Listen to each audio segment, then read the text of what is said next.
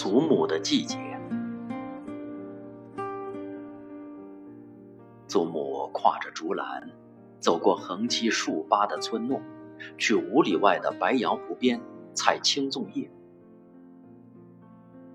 我跟着她，我们站在湖边的黄沙地上，望着四处可见的苇叶，然后赤脚涉过一片浅水，走进最南面的那丛芦苇里。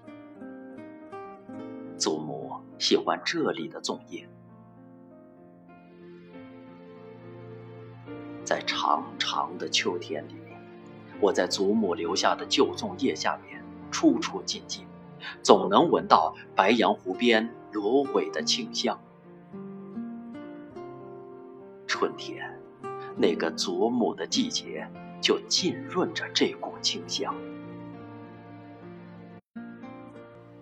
我料定在每年的端午节，祖母还会将温暖的手伸向我，在我的脖颈挂上那只用红线扎紧的小脚粽。我挂着这只粽子，跨出家门，走过村弄，在白杨湖一带燕子样掠过。走过春天，走过秋天，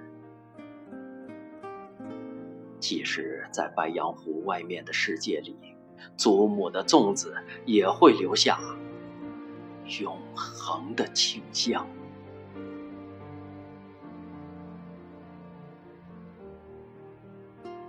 祖母的坟在白杨湖边，坟上长着一株焦黄的迎春，没有青草，青草